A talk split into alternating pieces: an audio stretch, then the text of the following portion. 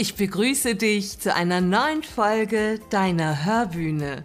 Hier erwarten dich spannende Lesungen, lerne neue Autoren kennen und freu dich auf richtig gute Bücher.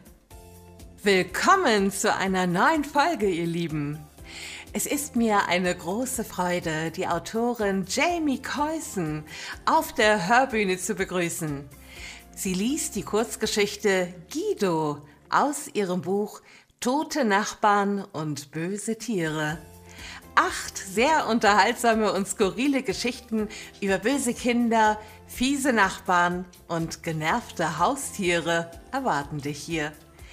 Mich haben die Kurzgeschichten bestens amüsiert. Hier ein Ausschnitt einer Rezension auf Amazon von Hertag. Mir haben diese aberwitzigen, mörderischen Kurzgeschichten sehr gut gefallen. Es ist Kurzweile auf zum Teil absurde Art. Wer kennt sie nicht, die lästigen Nachbarn, diese Nervtöter, die alles besser wissen können oder einen mit ihrer Ignoranz an den Rand des Wahnsinns treiben? Wie der Zufall so will, häufen sie sich in einer gewissen Straße und dort erleben sie aberwitzige und trotzdem nachvollziehbare Abgänge in die Ewigkeit. Mal ist es der Mensch, dem der Kragen platzt, dann wieder das liebe, vernachlässigte Haustier, das sein Herrchen oder Frauchen auf den Tod nicht ausstehen kann. Wer ist Jamie Coyson? Jamie hat schon ziemlich früh mit dem Schreiben begonnen. Auslöser war wahrscheinlich, dass sie später am Abend nicht Dallas sehen durfte. Kurzerhand hat sie ihre eigenen Geschichten über zwei Familien geschrieben. Es folgten im Laufe der Jahre Gedichte, eine Liebesschnulze, die in der Tonne landete, und Songtexte. Erst viel später hat sie sich dazu entschieden, mit ihrem Material an die Öffentlichkeit zu gehen. Neben dem Schreiben macht Jamie Musik. Übrigens entstand das Buch Tote Nachbarn und böse Tiere während ihrer Mittagspause im Brotjob. Inspiriert durch eine merkwürdige Begegnung beim Spazierengehen mit dem Hund und Gedanken darüber, wie Nachbarn sich das Leben schwer machen. Und jetzt geht es los. Ich wünsche euch viel Freude beim Zuhören. Ja, ein ganz herzliches Hallo und Vielen lieben Dank an Cookie, an die Hörbühne, dass ich heute mein Buch vorstellen darf, Tote Nachbarn und böse Tiere. Ich lese heute die Kurzgeschichte Guido und ähm, ich wünsche euch viel Spaß dabei. Julia lebte schon in der Nachbarschaft, seit sie vor zehn Jahren aus ihrem elterlichen Haus ausgezogen war. Sie kam gut zurecht und pflegte zu den anderen Hausbewohnern ein herzliches Verhältnis. Man traf sich im Treppenhaus zu einem witzigen Plausch, goss die Blumen, wenn jemand in den heiß ersehnten Urlaub flog, und schmuste mit dem Dackel von unten, der darauf freudig die Zunge über das halbe Gesicht zog. Es gab nichts zu beanstanden. Doch eines Tages, der Sommer kam, und mit ihm zog ein älterer Mann in die Wohnung neben Julias ein. Ihr Papagei Guido, ein schlaues Kerlchen, sah ihn sofort, als Julia und er auf dem Balkon die ersten Sonnenstrahlen einfingen. Er saß auf seiner Stange im kühlen Schatten, hinter der bequemen Liege, auf der sich Julia räkelte. Sie hatte ihren neuesten Bikini an und nippte an einer Apfelschorle. Ein aufgeschlagenes Modemagazin lag auf ihren Oberschenkeln.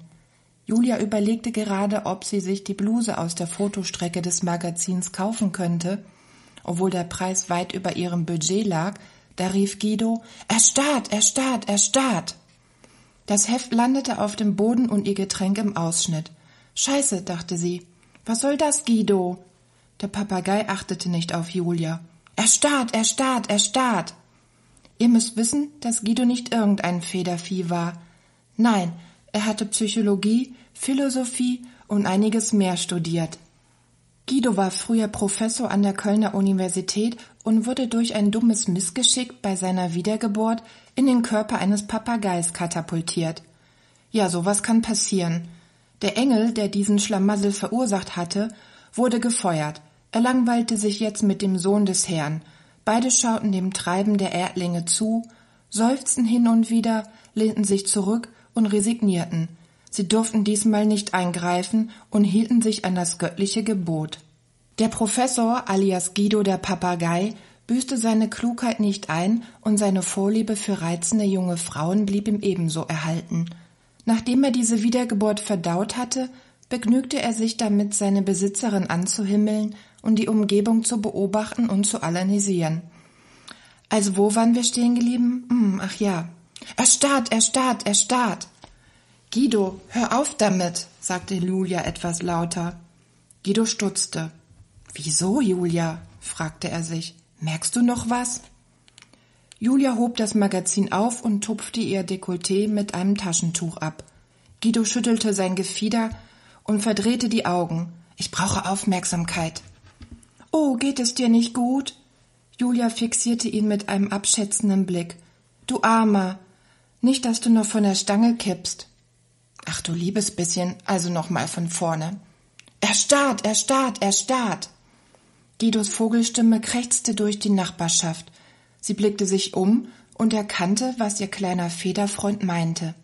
Auf dem Balkon der Nachbarwohnung stand ein Mann an der Brüstung und starrte gierig zu ihr hinüber.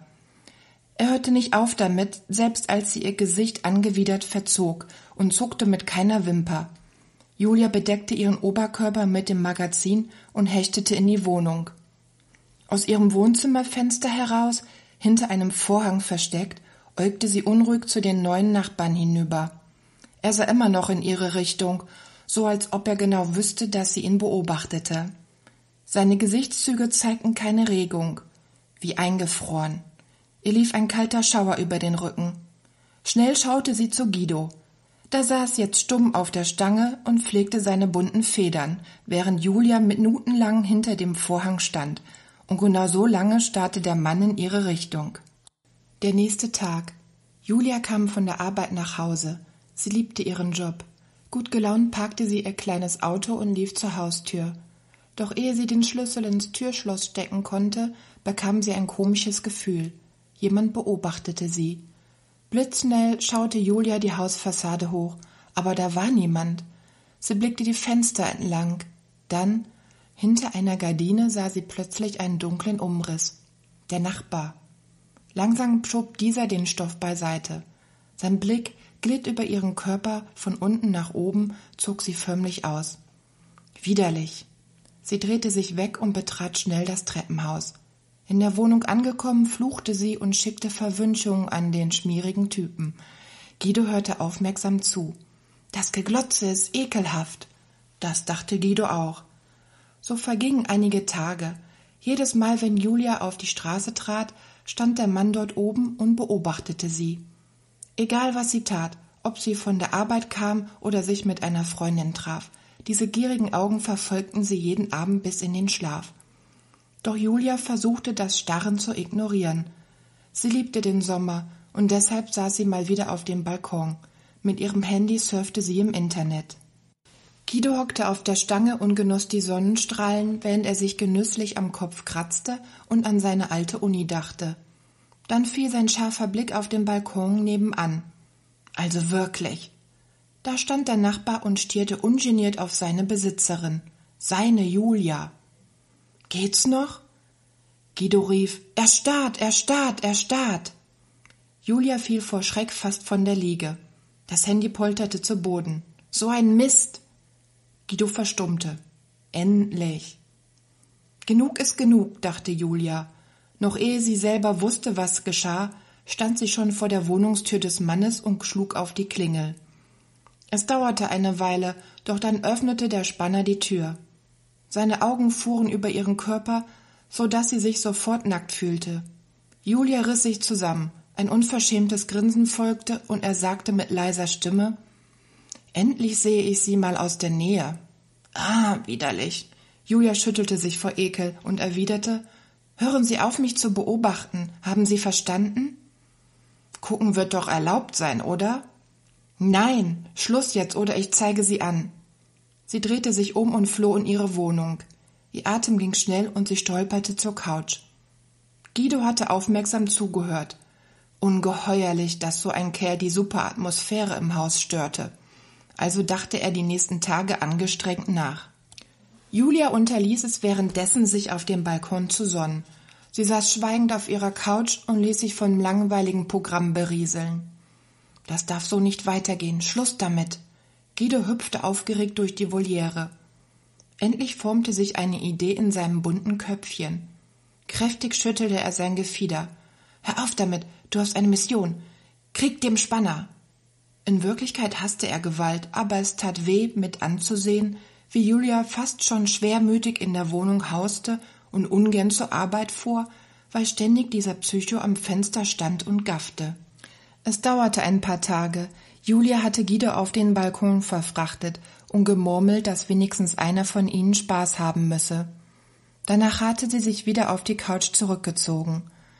Das ist meine Chance. Guido flatterte hin und her, sprang von der Stange auf den Boden und zurück. Er brauchte nicht lange warten. Wenige Augenblicke später kam der ekelige Nachbar auf den Balkon und lehnte sich über die Brüstung. Sein lüsterner Blick glitt hinüber in der Hoffnung, Julia zu sehen.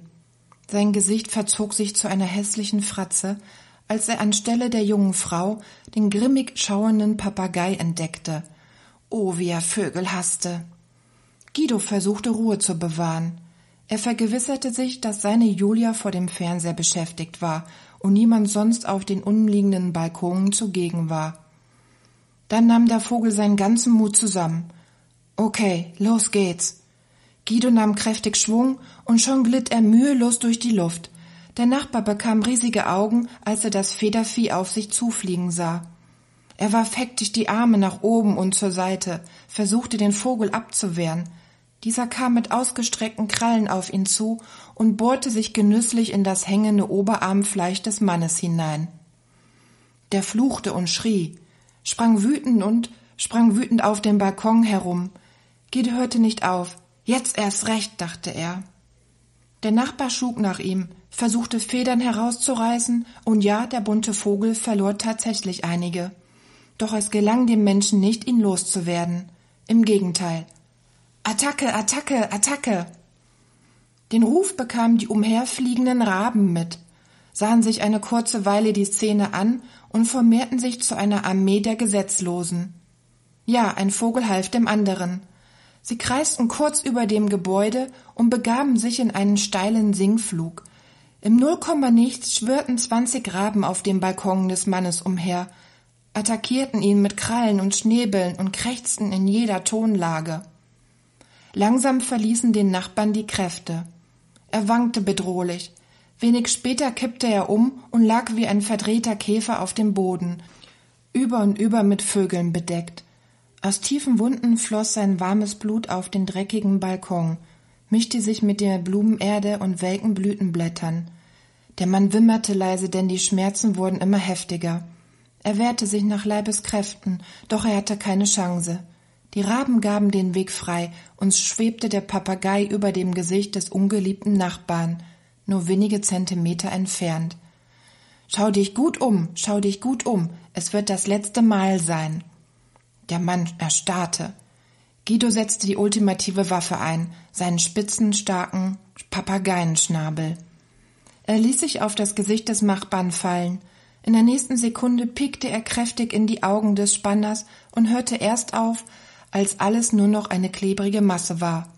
Die Schreie des Mannes verstummten und die Raben fielen genüsslich über den Rest des Körpers her, pickten gierig das Blut vom Boden und rissen das Fleisch ihres Opfers in Fetzen.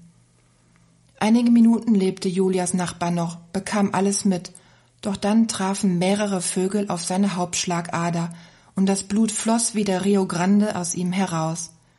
Das Wimmern verstummte. Guido sah dem Ganzen eine Weile zu. Immer mehr Viecher kamen und labten sich genüsslich an dem köstlichen Menschenmahl. Niemand im Haus bekam mit, was für ein Drama sich auf dem Balkon abspielte. Niemand hörte die Schreie des Mannes. Am Abend wunderten sich einige Bewohner des Hauses, warum es so komisch roch. Doch erst als sich der Gestank ein paar warme Tage später nicht mehr verleugnen ließ, riefen jemand die Polizei und die wenigen verbliebenen Überreste des Spanners wurden abtransportiert.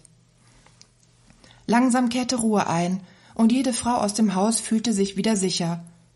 Guido saß in der Voliere und seufzte zufrieden. Die vielen Hitchcock-Filme in seiner Jugend hatten sich wirklich ausgezahlt. Vielen Dank, liebe Jamie, für diese spannende Lesung aus Tote Nachbarn und böse Tiere. Es ist mir eine Freude, dass du hier auf der Hörbühne gelesen hast. Ich wünsche dir weiterhin viel Spaß beim Schreiben und mit der Musik. Und wo findest du tote Nachbarn und böse Tiere? Eigentlich ist das Buch überall zu bestellen. Zum Beispiel im Shop beim Tradition Verlag. Den Link findest du in den Show Notes. Oder bei Amazon, Thalia und so weiter. Leseempfehlung ab 12 Jahren. Mehr Infos zum Buch und zur Autorin findest du auf Jamies Webseite. Auch diesen Link findest du in den Show Notes. Danke, dass du uns heute zugehört hast. Wir hören uns bald wieder mit einer neuen spannenden Folge. Deine Cookie.